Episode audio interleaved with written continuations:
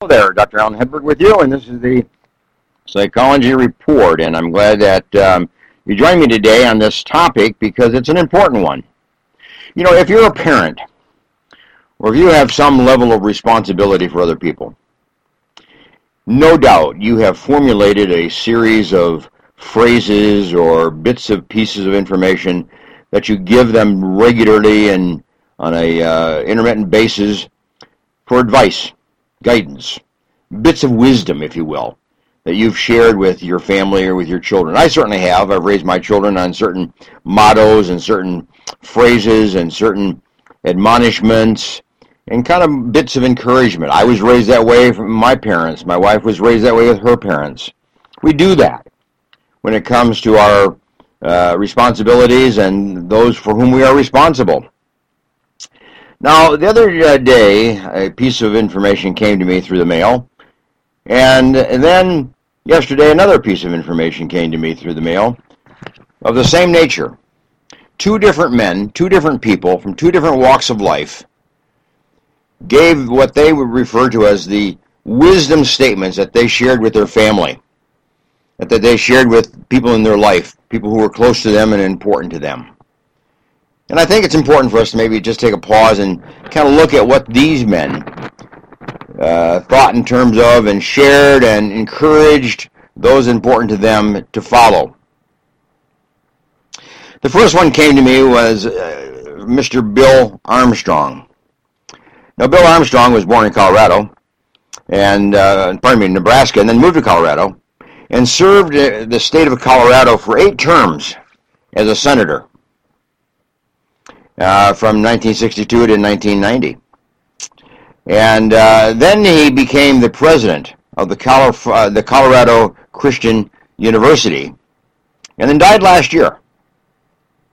And as part of his uh, memorial, it was, it was brought out, and people were reminded of the three, or pardon me, the four themes of greatness that he shared with other people. Uh, that is, what are the admonishments? What are the guidelines for greatness?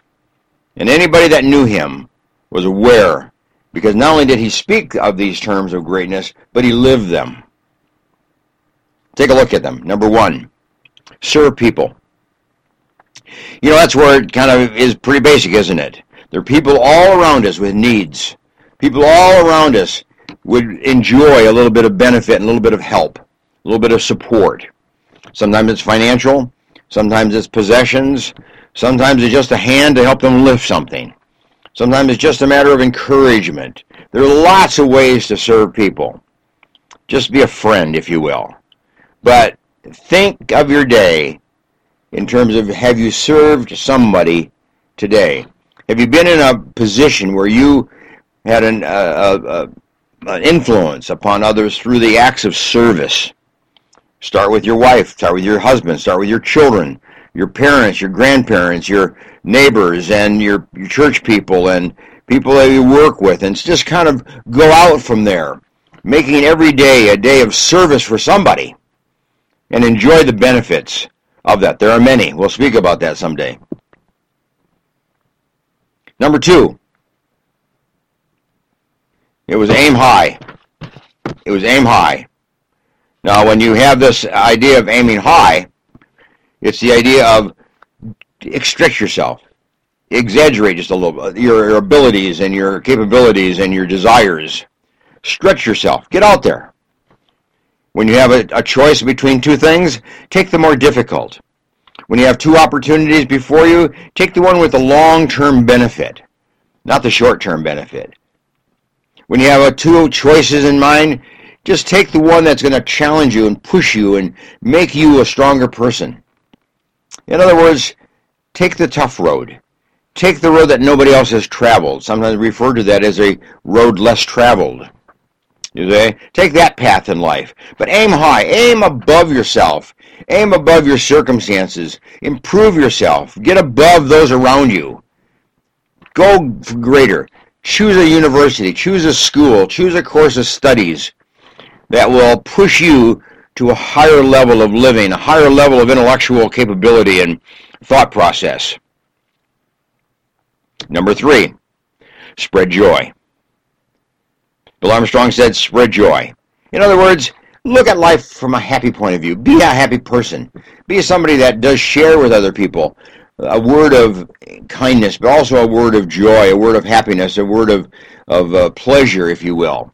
Tell jokes, tell stories, share funny experiences, enjoy the funny experiences of other people, listen to other people's stories, and see the humor in it. But kind of be a person of happiness, a person of joy of those that are around you, so that when you're around people, they get that sense of an uplift as compared to depression.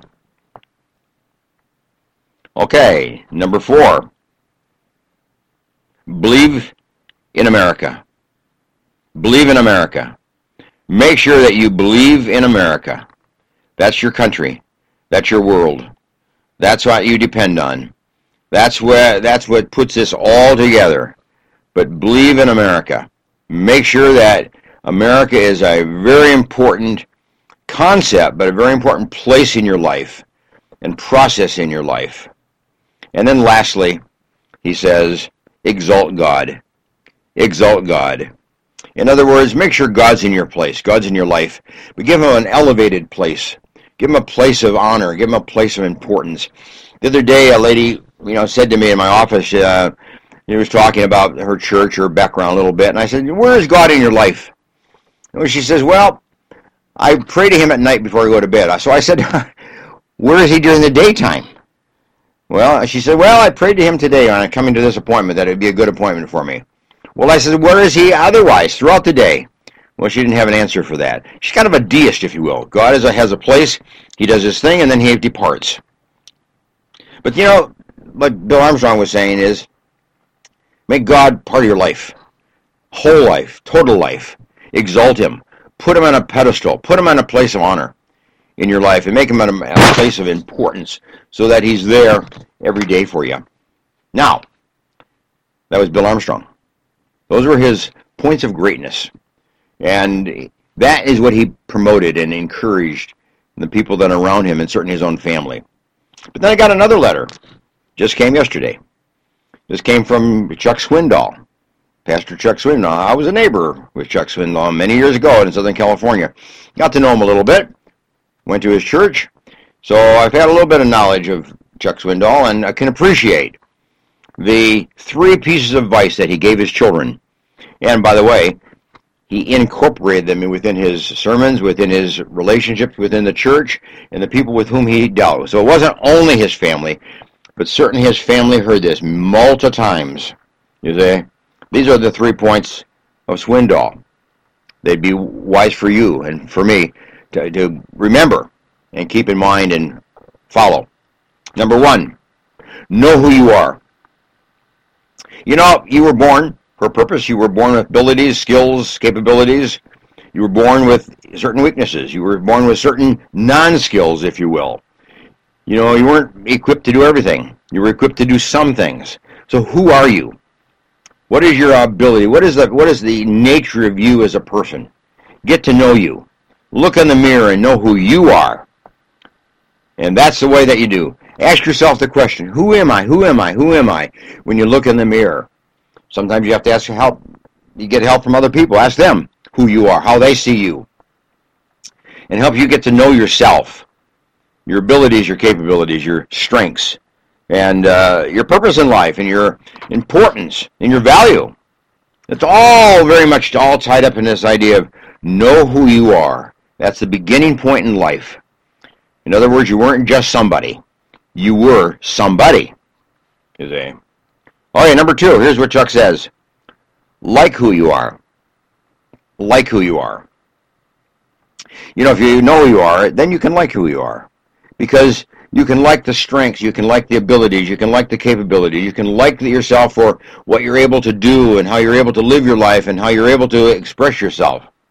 But like yourself, lots of things about you that are very nice and pleasant and that you can just in, encourage yourself to be, have more of that and share more with other people. You know, when you like who you are, you know, then your day goes faster. It goes smoother. Your day goes much more positively and uplifting in your day so that, you know, there's a positiveness in your life because you like who you are. You like characteristics. It's not just your physical appearance, but your inner nature, your inner qualities of compassion and caring and honesty and integrity and, and responsibility and just caring for others. Like yourself for those abilities if you have them. Because that's who you are. You're not just an external person, you're an internal person as well. Get into the internal person of you. Know who that is and like who that is. You see? Sure, there's an external part to you. Some of that you like, some you won't like. That's all right. But like who you are. And then, lastly, he says this just be who you are. Be who you are. You know, we live in a world that pressures us to be somebody else, to be like somebody else, to appear to be like other people. The movie star, the athlete, the popular person, the popular speaker, the popular leader, the popular pop singer, the rap singer, you know, whatever it might be.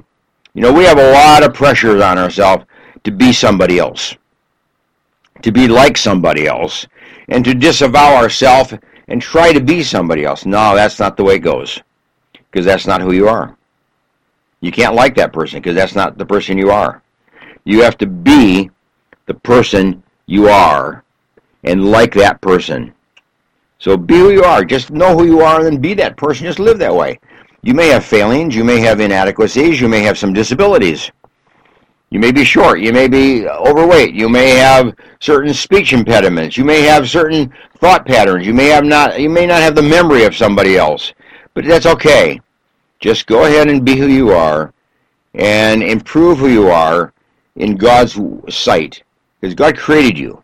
And be that person that you're created to be and live that person that you've been created to be. And you know what? You'll be happier. You'll be more satisfied. Depression will go away. This is the treatment for depression. This is a treatment for false understanding of yourself, for self-esteem. You know, we often have poor, poor self-esteem, low self-esteem, because we don't want to be who we are. We don't like who we are. We don't even know who we are. Of course you're going to have low self-esteem because you're building it on some kind of external factor that's not even true. Self-esteem gets plugged in when you know who you are and you are being who you are because you like who you are. Well, thanks for joining me today. This is the Psychology Report, Dr. Alan Hedberg. And I tell you what, go to my website, booksbyhedberg.com booksbyhedberg.com. Just go ahead and float over there now and select a book, order it, and then you got something to read this spring and into the summer.